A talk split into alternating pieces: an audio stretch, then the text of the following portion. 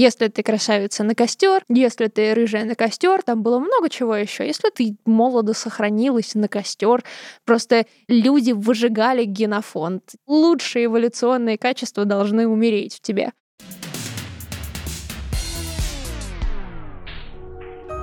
Всем привет! Это подкаст «Как в Земекисе». Мы в нем обсуждаем знаковое и не очень знаковое кино 80-х и 90-х. Меня зовут Алина Затонская. Меня зовут Эльмира Любаева. Всем привет!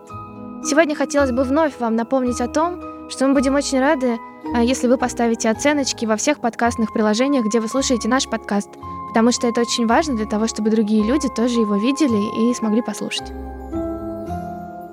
И сегодня у нас очередной теперь уже я могу сказать очередной спецвыпуск, потому что сегодня мы будем говорить про Хэллоуин. Самый лучший праздник на планете. Я без шуток считаю, что это самый лучший праздник на планете. Ну тогда, конечно. А вот скажи, пожалуйста, Алина, вот если вспомнить то, как ты о нем узнала и как ты к нему относилась раньше. Что ты можешь рассказать? Может быть, у тебя есть какие-то интересные истории, связанные с Хэллоуином? Ой, ну началось, наверное, с того момента, когда про Хэллоуин где-то там кто-то на горизонте говорил, но всегда считалось, что это, значит, заморский бусурманский праздник, который нам отмечать не следует. И, в общем-то, у меня тогда о нем еще не было своего мнения.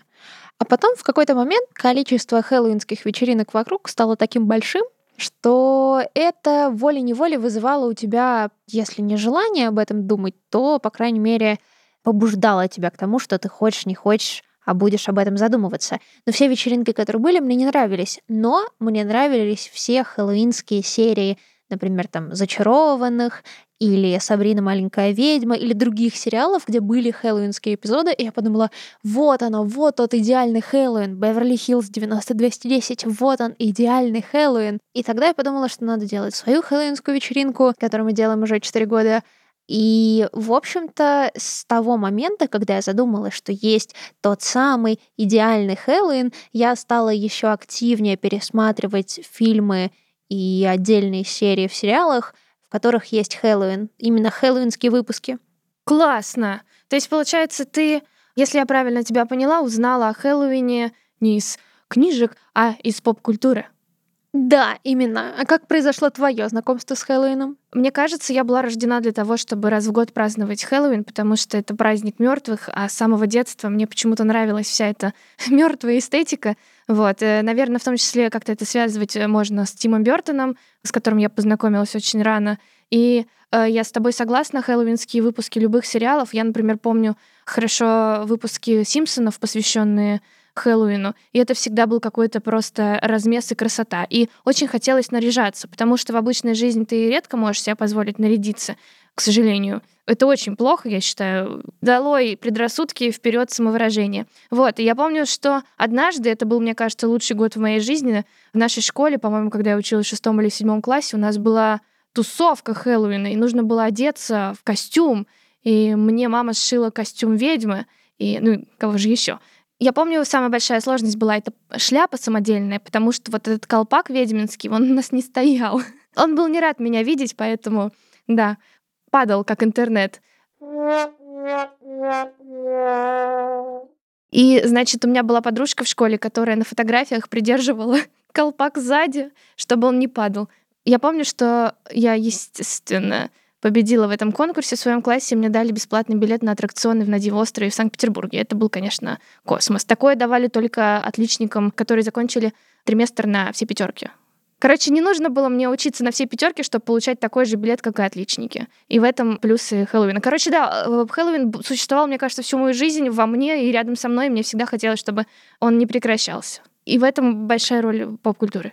Ну и здесь надо сказать, что образ ведьмы — это чуть ли не самый популярный образ именно в контексте Хэллоуина, и существует один из просто самых знаковых для поп-культуры фильмов про Хэллоуин — это «Фокус-покус», фильм, который абсолютно провалился в прокате, его все считали ужасным, но это как тот человек, который тебе не очень нравится, но он находится с тобой настолько давно, что со временем ты начинаешь думать, а он ничего. Примерно то же самое произошло с фильмом «Фокус-покус». Его буквально крутили каждый год по телевизору на Хэллоуин, и он просто потом со временем стал вызывать у людей чувство ностальгии. Это знаешь, ты сейчас описала как будто обычный российский брак. Ну, знаешь, привыкаешь, привыкаешь, достал, достал, через пять лет, не, ну, в принципе, неплохо прожили. И, и есть только хорошие воспоминания.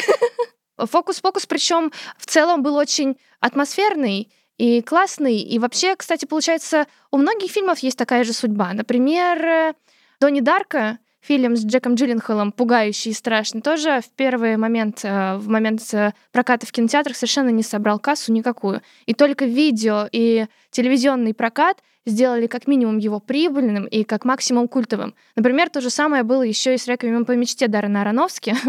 Я не понимаю, почему, но тем не менее, сейчас опасность. Он э, стоил небольших денег, с трудом покрыл все расходы с помощью кинотеатрального показа, но потом, как мы знаем, в видеопрокате он подорвал вообще все возможные и невозможные рекорды и стал культовым. Мне кажется, только благодаря этому Даррен Аронофский продолжил свою карьеру.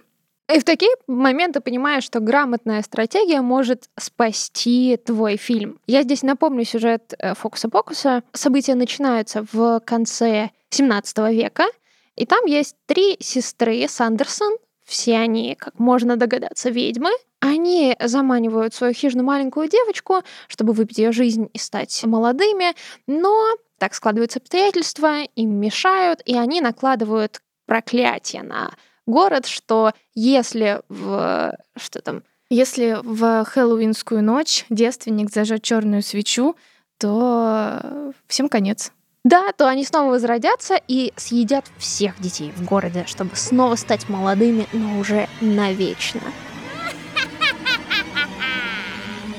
Кстати, этот э, фильм немножечко основанный на реальных событиях, если можно так сказать, и имеет очень глубокую историю под собой. И это история салимских ведьм. Это просто моя любимая часть. Связочка с фильмом начинается с того, что в какой-то момент Сара Джессика Паркер, которая играет там одну из ведьм, такую самую, самую сладкую, вот она узнает, что у нее в ее родословной была какая-то там по счету прабабушка, которая преследовалась в охоте на салимских ведьм. Что за история с салимскими ведьмами? Конец 17 века. В городе Салем есть пастор, у которого есть дети.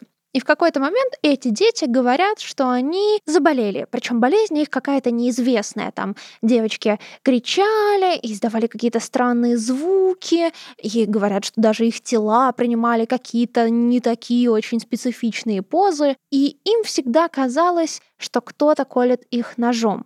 Когда, собственно, пастор решил прочитать им проповедь, они стали закрывать уши руками. Ну, тот пригласил врача. Врач, недолго думая, посмотрел на них и сказал, ну, во всем виновата ведьма, потому что врач ссылался на работу священника, который по совместительству был выпускником Гарварда, и у него была аналогичная работа, где он говорит, что ну вот человек может себя определенным образом вести, если в него вселяется ведьма. Что происходит дальше? Девочки, дети пастора, недолго думая, указали на их претендента на то, кто на самом деле ведьма. Это была женщина, отличающаяся от них национальности, там, по разным версиям. Кто-то говорит, что она принадлежит индейцам, кто-то говорит, что она была афроамериканкой. Разные версии, так или иначе, она отличалась от них национальностью, она отличалась от них расой. Вот что важно. Тут начинается суд, причем на суд приглашают ее, еще одну претендентку, которая была нищенкой, и другая была тяжело больной вдовой. Значит, в качестве судей пригласили друзей того самого священника и по совместительству выпускника Гарварда. А председателем суда был, в принципе, человек, у которого не было юридического образования. Как э, можно догадаться, у обвиняемых не было стороны защиты, и весь вопрос, который обсуждался, это вопрос о том, чтит ли дьявол интеллектуальное право. Ну, то есть, иными словами, может ли дьявол без твоего разрешения пользоваться твоим образом, вселяться в тебя и от твоего имени что-то говорить или приходить другим людям в твоем образе как видение. И, в общем-то, они сошлись на том, что дьявол, конечно же, чтит интеллектуальное право, дьявол достаточно юридически для этого подкован, поэтому без твоего согласия дьявол не может воспользоваться твоим образом, значит, все виновны. И дальше начинается огромное количество судов, преследований, даже пыток, и начинают массовые обвинения всех просто в том, что они ведьмы. Там много человек умерло, много человек было посажено, много человек просто вынуждены были сбегать, пока отец того самого священника и выпускника из Гарварда не пришел и не сказал, ну, во-первых, выбирая между тем, чтобы убить человека невинного и между тем отпустить одну ведьму, наверное, стоит выбрать отпустить одну ведьму. А во-вторых, тот факт, что дети ссылались на то, что им якобы привиделось видение кого-то, это не может служить доказательством в пользу того, что они виноваты. Появился другой священник, который сказал, да и вообще-то дьявол может являться кем угодно тебе во снах, потому что это дьявол. И гонения прекратились. Какой-то юридический кошмар. Было бы интересно посмотреть, э, насколько сейчас этот кейс является прецедентом к другим делам, связанных с гонением ведьм. Ну уж, ты знаешь, я думаю, к 2021 году дьявол точно освоил интеллектуальное право. Сейчас за него всех дерут только так. И начал носить Прада. Бум! Кстати, да. Из интересных фактов, очень интересных, у нас появляется новый герой, о котором мы говорим часто. Первый — это Стивен Спилберг, мы о нем помним всегда, и сейчас новенький. В общем, как Алина уже сказала, у нас действие происходит в фильме «Фокус-покус» в двух реальностях. Это конец 17 века и конец 20 века. Интересный факт. Роль Макса Деннисона, то есть мальчика в современном мире, сыграл человек по имени Омри Кац — к сожалению, нам неизвестный, потому что он сыграл, вероятно, он был популярен в детстве, сейчас его карьера неизвестна нам. Как минимум, его имя не на слуху. Но эту роль мог сыграть Леонардо Ди Каприо. Бэм! Ну, слушай, кстати, интересный вопрос. Вписался бы Леонардо Ди Каприо в эту роль? Кажется, у нас назревает новый спецвыпуск, куда вписался бы Леонардо Ди Каприо. Да, мы отсылаем к нашему предыдущему спецвыпуску про Харрисона Форда, где мы обсуждаем все роли, в которых Харрисон Форд мог бы предстать, но не предстал. И, кстати, почему не удалось сыграть нашему милому Леочке, Леочке Ди Каприо а, в этом фильме? А все потому, что он был занят в другом, очень важном для его карьеры фильме под названием «Что гложет Гилберта Грейпа». Очень крутой и очень трагичной драме про семью, где, собственно, в том числе и сыграл Джонни Депп. И если я правильно помню, у нашего молодого Леонардо Ди Каприо в 1994 году даже была номинация на Оскар как лучшая роль второго плана, потому что он сыграл в «Что гложет Гилберта Грейпа» младшего брата главного героя, собственно, Гилберта Грейпа. Он играл человека с умственными отклонениями и сыграл настолько прекрасно, что первое время люди даже не верили, что его ментальное здоровье стабильно. То есть настолько это была сильная, уверенная игра. И действительно, если посмотреть, что гложет Гилберта Грейпа, это очень сильная картина, в которой, мне кажется, Леонардо Ди Каприо просто затмил всех, в том числе и Джонни Деппа. Хотя это, сами понимаете, не так-то просто. Но вернемся к фокусу-покусу шмокусу-кокусу. Да, но на, самом деле, в, к сожалению или к счастью, в фокусе-покусе, как ты уже сказала, не сыграл Леонардо Ди Каприо. К сожалению или к счастью, в фокусе-покусе не рассматривается юридический вопрос э, законодательства ада. Э, Ой, я бы посмотрела на это законодательство ада, адское законодательство. Э, я боюсь, что любая шутка, которую я скажу следом, э, заставит меня присесть на несколько лет, поэтому... Люцифер и партнеры. Да-да. Адвокатское бюро. Аминодиэль и, и, и братья. Все, остановите, пожалуйста. Этот паровозик в ад. Все. Извини. Э, все так, все так. В общем, оказывается, что ведьмы в фильме Фокус-покус достаточно глупые. Это раз. Два. Тем не менее, они чертовски обаятельны, и даже не Сара Джессика Паркер, будучи самой сладкой ведьмой, является там самым привлекательным, потому что самый привлекательный запоминающийся образ — это образ... Бет Мидлер, я думаю. Да, это образ Бет Мидлер. Великой актрисы просто величайшая. Вот эти ее зубы там, они просто впиваются в твою память навсегда. Мне кажется, я впервые посмотрела «Фокус-покус» в детстве, я не помнила ничего, кроме Бет Мидлер, и действительно все критические заметки и отзывы об этом фильме говорят, что Бет Мидлер лучше всех. Кстати, она сыграла в фильме под названием «Степфордские Джоны», Почему я про него вспомнила, казалось бы. Говорят, что это некая пародия на иствицких жен. А иствицкие жены, как мы знаем, это история про ведьм. Короче, не впервой ей играть э, хитрую девчонку, ну или яркую бейбу. Потому что ведьмы тащат. А в смысле, а кто еще? Мне кажется, на ведьмах построен вообще весь мир. Не масоны этим миром руководят, а ведьмы. Да, я, я абсолютно с тобой согласна. Потому что это такой очень характерный образ. В нем есть некоторая загадка, в нем есть сила, которой другие не обладают. То есть это не слабый образ. В нем есть какая-то своя красота. И даже когда мы говорим про страшных и уродливых ведьм, они почему-то нас все равно привлекают. Нас привлекает этот вопрос. А еще, знаешь, кажется, что все ведьмы немножко держатся вместе. Если мы вспоминаем колдунов, мы всегда знаем, что колдун — одиночка.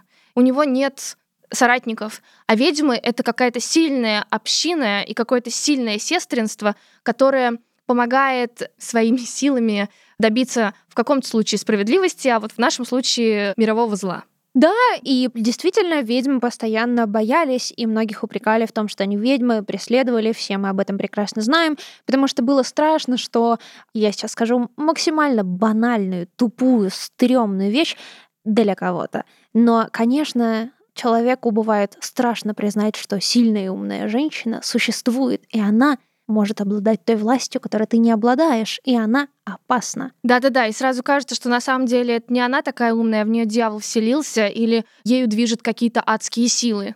Да, да, да, да. Моя любимая история, кстати, принадлежит, по-моему, по-моему, ирландской мифологии, где люди активно верили в фейри и боялись их. Но они также известны как феи, просто там их чаще называют фейри. И, значит, была одна женщина, которая в какой-то момент сильно заболела, а ее мать была признана фейри. И, по-моему, то ли она там была сожжена за это, может быть, не была сожжена, так или иначе, у нее была трагическая судьба. Раз. Два, все знали, что ее мать обвинялась в этом. И в какой-то момент дочь заболела, ее муж стал очень сильно напрягаться, а там существовало поверье, что если она попросит положить что-то за пятку, или если у нее найдут что-то за пяткой, значит, она точно Фейри. И вот она в какой-то момент, ее муж уже весь нервный, дерганный, он уже вызвал священника, он уже там проверял, Фейри она или нет, она куда-то уходит, это тоже подозрительно, и она просит его положить ей что-то за пятку. И то ли в этот момент, то ли еще спустя пару каких-то таких вот признаков, что она точно фея, его нервы не выдерживают, и он бросает ее в камин и сжигает заживо. Я хотела гадость сказать про этого человека, неприличную, с матюками, но не буду. Это очень отвратительное поведение, и чувак трус. Пусть постоит в углу, пусть получит по больному месту. Кстати, о происхождении Ферри есть теория о том, что это падшие ангелы, а по другой теории это вообще не ангелы, а настоящие бесы. Есть также предположение, что Ферри — это восставшие из могил мертвецы, то бишь зомби. А еще их отличает неземная красота, прекрасные волосы и немножко грустный взгляд. Мне кажется, сейчас по Москве очень много Ферри ходит. А вообще, а, удивительная вещь э, страх и гонение ведьм, потому что если ты рыжая, на костер. Если ты кудрявая, на костер. Если ты знаешь, что 2 умножить на 2 получается 4, тебя тоже стоит сжечь. Как будто ты действительно права, что люди боятся сильных и уверенных женщин и сразу наделяют их какими-то магическими и бесовскими способностями. Жуть. Да, кстати, и мне есть что добавить к этому, но сначала я скажу вот что. Если мы вернемся к фокусу-покусу, когда сценарий был выкуплен Диснеем, хотели предложить его снять, отгадайте кому? Его предложили снять Стивену Спилбергу, но Спилберг воспринимал Дисней как прямых конкурентов и не понял, зачем ему продюсировать фильм для своих конкурентов и отказался. Кроме того, он, возможно, был чем-то занят, но в любом случае главной причиной отказа для него было то, что Дисней для него конкурента. А возвращаясь к истории про ведьм, про гонения, про то, что если ты красавица на костер, если ты рыжая на костер, там было много чего еще. Если ты просто подозрительно, если ты молодо сохранилась на костер, просто люди выжигали генофонд. Лучшие эволюционные качества должны умереть в тебе. И, собственно, не совсем с костра, но с повешения начинается другой фильм про Хэллоуин. Это фильм «Практическая магия», который был э, показан в 1998 году, в котором приняли участие Сандра Балок, Николь Кидман, еще куча ярких и разных и известных актрис и актеров нового Голливуда, и по какой-то причине не получивший широкую известность и для критиков ставший какого-то рода неудачным фильмом про ведьм. Если честно, я в этом плане совершенно не согласна с критиками, потому что мне кажется, что это очень светлый, хороший фильм о том, как дружба и сестринство могут помочь тебе решить твои проблемы. Закопать мужика. Например, это сладкая месть за всех ведьм. Вот что я хочу сказать. Фильм повествует нам о том, действительно, там есть тоже две части. Есть флешбэк э, в конец, кажется, тоже 17 века, где 300 раз про бабушку главных героинь хотят повесить. И, э, возвращаясь в наше время, и речь э, идет о двух сестрах, которые живут в таком хитром, естественно, ведьминском, как думаете, весь город, доме, которых играет, собственно, Сандра Баллок и Николь Кидман. У этих героинь очень разные полярные характеры. Николь Кидман взбалмошная пан кушка. А Сандра Балок э, очень нежная, спокойная дама, у которой есть маленький ребенок, которая живет и старается не отсвечивать, никаким образом не показывать, что у нее есть какой-то намек на сверхспособности. А в один момент героиня Николь Кидман решает подкинуть проблем и привозит э, к ним домой человека прекрасной внешности и не менее прекрасной э, фамилии. Фамилия звучала как Ангелов, Джимми Ангелов. Привозит Джимми Ангелова к себе в гости и ненароком, совершенно случайно... Женю Ангелова.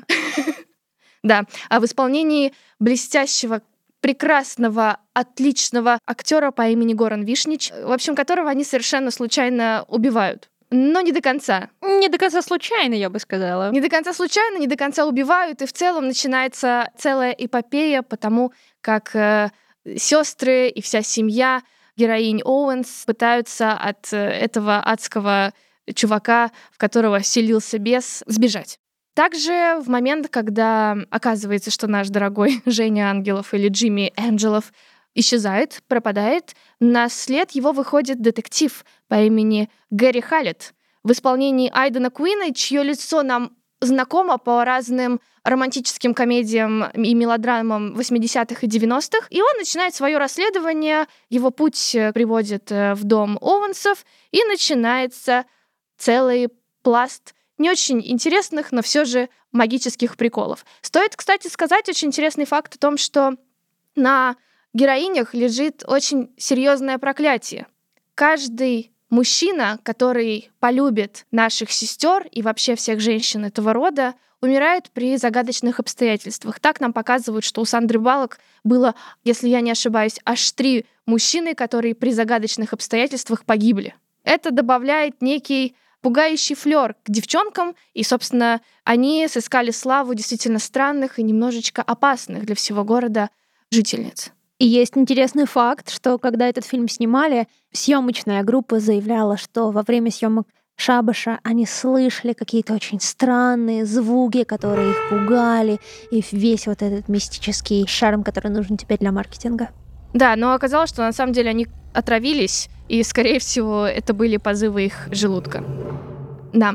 В целом, хочется еще раз сказать, что, к сожалению, у критиков этот фильм не сыскал интереса, его называли скучным, сюжет его называли не особо далеким, и в целом вся фабула фильма действительно, на самом деле, немножко странная, если смотреть его сейчас, потому что, по сути, главные героини у нас не положительные — а очень даже отрицательный, потому что совершенно случайно убивают, ну, не то чтобы не совсем виновного, но все-таки человека, который, собственно, не хотел быть и, кажется, не был достоин быть убитым таким странным образом. Но знаешь, мне все равно видится, что любая история про ведьм, ну, по крайней мере, вот киношная история про ведьм, она в той или иной степени про принятие себя, про то, когда у тебя есть какие-то особенности, какие-то силы, которые отличают тебя от других, и тебе нужно учиться сосуществовать с ними, искать гармонию с собой, при этом как-то взаимодействовать с миром. Понятно, что гонения ведьм в средние века не вызывают у нас какой-то коллективной травмы, поэтому никто не пытается снимать документальный фильм про геноцид ведьм, никто не приходит домой к представителям ведьм и не проводит с ними беседы о том, а как это было, никто не собирает трейды в Твиттере о том, как мою бабку гнали за то, что она ведьма. Поэтому эта история сейчас нами воспринимается не болезненно и раскрывается в популярной культуре, как мне кажется, больше как раз-таки про вот это принятие себя, когда ты отличаешься от других. Э, кстати, да, и это очень важный момент, потому что в середине, ближе к концу нашего фильма, для того, чтобы провести обряд против нашего Джимми Ангелова, нужно было собрать всех женщин в городе и совершить э, некий шабаш изгнания зла из города. Те женщины, которые с опаской относились к нашим главным героиням, в итоге действительно приняли их, поняли и помогли им, что в итоге спасло весь город от э, страшного, ужасного чувака, который хотел всех перелопатить и перебивать. И тогда для съемок этой сцены реально пригласили всех горожан города играть горожан города. В городе, где живут горожане. Горожане, да-да-да. Да. Э, Хочется сказать, что э, этот фильм — экранизация книги Элис Хоффман. Она написала этот роман э, «Практическая магия». У нее очень много книжек бульварной литературы. Экранизировали только практическую магию. Было бы на самом деле интересно прочитать эту книжку. Что там э, действительно написано и насколько сюжет изменился. Может быть, книжка была интересней, а может быть, она была гораздо-гораздо хуже. Но давай от семьи из двух сестер перейдем к другой семье. К самой классной семье на планете это семейка Адамс. Ба-ба-ба-бам, туц, туц. Ду-ду-ду-дун. Талантливо. Самая классная и самая красивая и самая любящая семья на планете. Мне кажется, лучше семьи не придумает никто, потому что это сила, это мощь и это мрак. Классная, самая классная семья, а, имеющая очень долгую историю. Стоит сказать, что семейка Адамс — это не совсем фильм. 90-х годов, о котором сейчас пойдет речь. Изначально, в 40-е годы, семейку придумал иллюстратор-комиксист Чарльз Адамс. Он рисовал в Нью-Йоркере небольшие стрипы комиксов, посвященных интересной и такой немножко оригинальной, одиозной семье, в котором живет яркий мужчина, прекрасная его жена, двое детей и очень странные интересные персонажи. Люди покупали Нью-Йоркер, газету известную э, в Америке, только ради того, чтобы посмотреть, что же в этот раз на этой неделе произойдет у этой семейки. Далее решили сделать сериал, посвященный этой семье. Он сыскал славу, это был очень яркий ситком. На тот момент это был действительно ситком.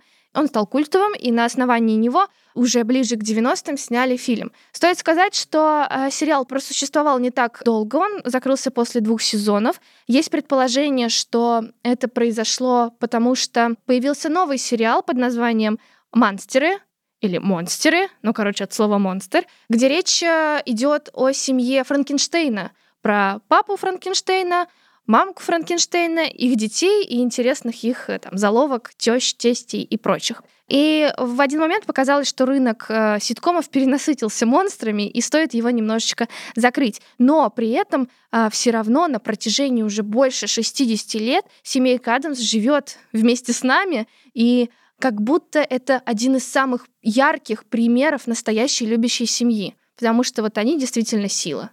Но знаешь, здесь есть интересный момент. Например, Мартиша Адамс считается, что была списана с первой жены Чарльза Адамса.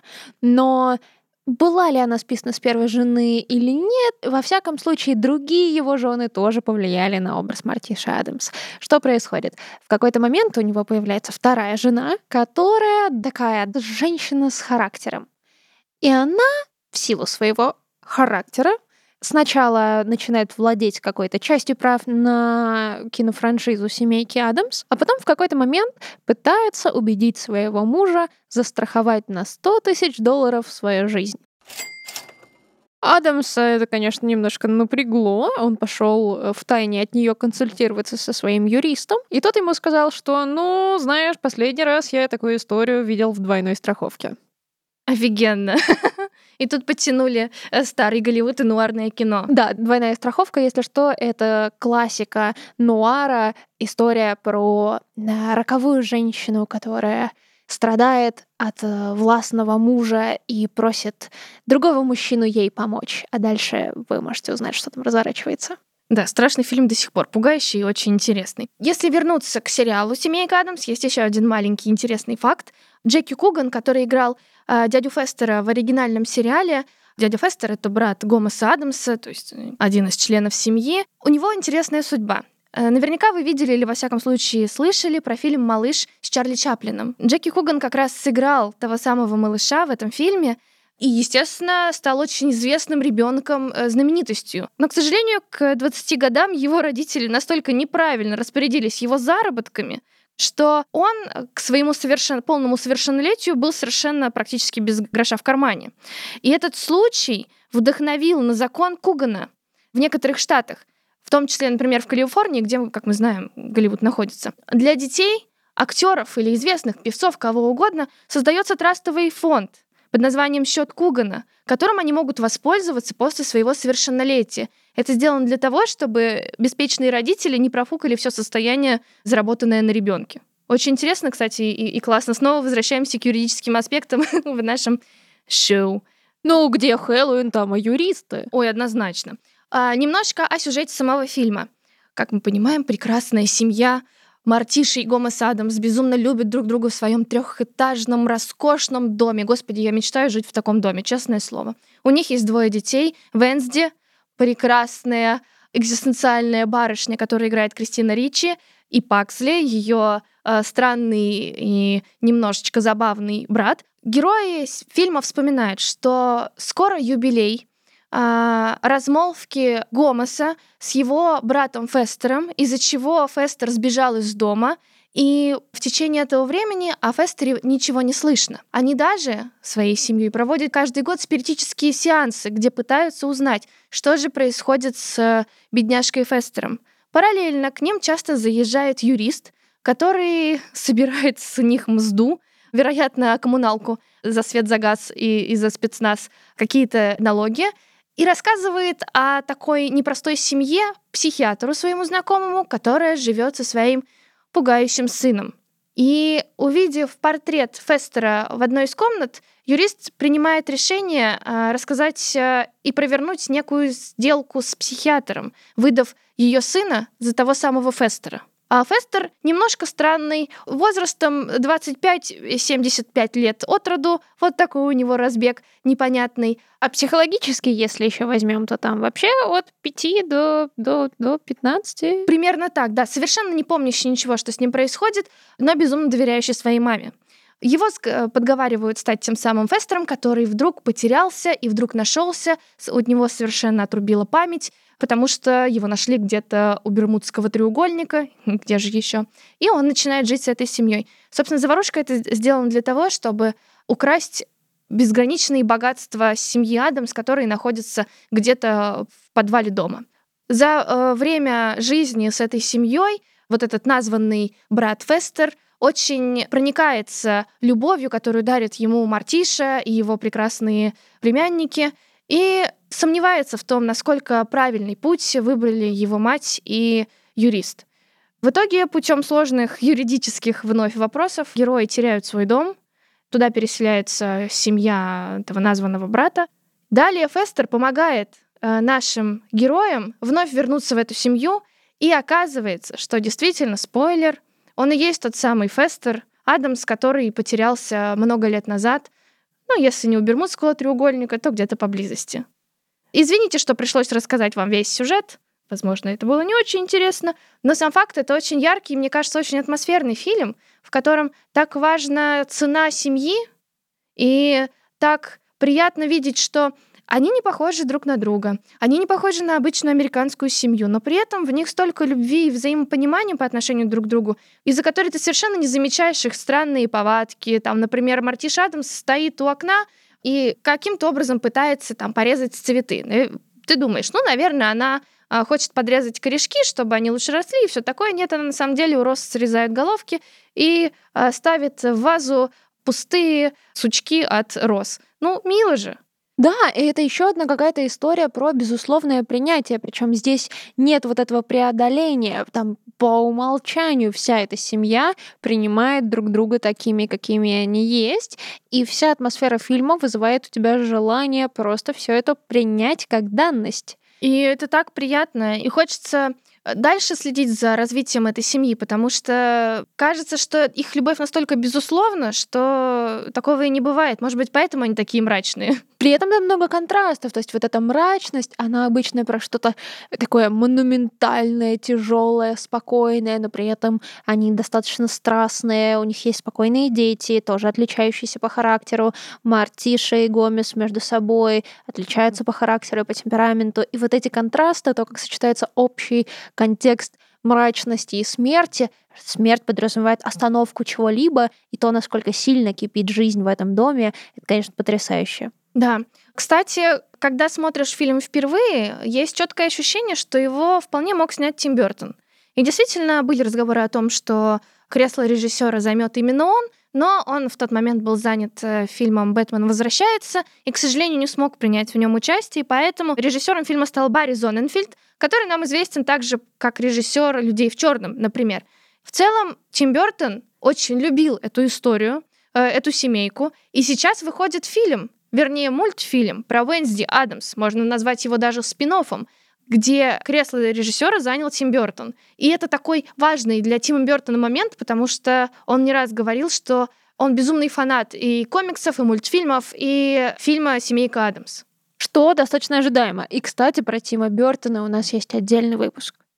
Ну, а что можно сказать здесь по итогу? Любите ведьм и не любите юристов. Это точно. А, Алина, вот-вот уже буквально через пару дней а, Хэллоуин. Вот полночь близится уж. Скажи, пожалуйста, какие фильмы ты бы порекомендовала посмотреть в этот прекрасный, мрачный и мистический праздник? Если честно, для меня эта история про то, чтобы засесть за чем-то все равно достаточно уютным, поэтому в первую очередь я бы рекомендовала открыть первый сезон «Зачарованных», и начать его смотреть. Взять себе кружечку чего-нибудь теплого и сидеть смотреть. Или Сабрину маленькую ведьму. А еще я всегда рекомендую, потому что это великая анимация, это Каролина в стране кошмаров. Там же, наверное, в связке еще и кошмар перед Рождеством. Да, и кошмар перед Рождеством, безусловно. И еще вещь, которую я посоветую, это Каспер. Точно! Любой причем на самом деле. Да, абсолютно любой. Мультик, фильм, э, вообще любой. Угу. А ты? А, я, наверное, пойду по своей любимой вампирской квоте и хотела бы порекомендовать, э, например, фильм «Что мы делаем в тени», а.к.а. «Реальные упыри», а.к.а. «What we do in the shadows», который всегда прекрасно посмотреть, как приятную, безумно смешную комедию о трех вампирах э, э, в Новой Зеландии. Собственно, есть еще и сериал «Что мы делаем в тени», который совершенно не уступает своему отцу, реальному упырю, который тоже было бы классно посмотреть. Также, на самом деле, всегда приятно порекомендовать э, фильм от заката до рассвета. Он страшный, надо это понимать. Ну, все-таки Хэллоуин такой праздник непростой, но он, а, мне кажется, приоткрыл завесу тайн и показал, какими могут быть вампиры Роберта Родригеса. А это, знаете ли, непростое дело. И, ну и, конечно, продолжение к Роберту Родригесу. Я очень люблю фильм «Факультет». Он не связан никаким образом с вампирами, но он рассказывает о том, что же может произойти,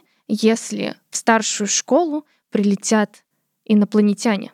И, и что они сделают? И как с этим может бороться еще на тот момент не Фродо Бэггинс, но Элайджа Вуд. И это очень интересно и классно. И это, на самом деле, это фильм очень напоминающий по атмосфере Беверли-Хиллз 90-210, на удивление.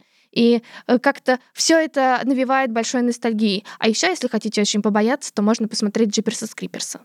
Я сначала хотела сказать, когда ты говорила про инопланетян, что у нас был выпуск про инопланетян, а потом ты сказала про Беверли-Хиллз, и я хотела сказать, у нас был выпуск про Беверли-Хиллз, и подумала, что еще 10 выпусков, и мы через каждое слово будем говорить про это. У нас есть отдельный выпуск. А знаешь, э, есть же у нас индекс Хирша, это индекс цитируемости ученых, а у нас будет с тобой индекс Зимекиса. Это все, на что мы можем ссылаться в наших выпусках, э, в наших новых выпусках на прошлые выпуски. И у Стивена Спилберга индекс Земекиса будет 100. А у самого Земекиса 97. Да-да-да-да-да. Ну что, давай заканчивать. Хорошего вам Хэллоуина. Хорошего Хэллоуина. Всем пока. Пока. С вами были ведущие Алина Затонская, Эльмира Любаева и монтажер Саша Архипов.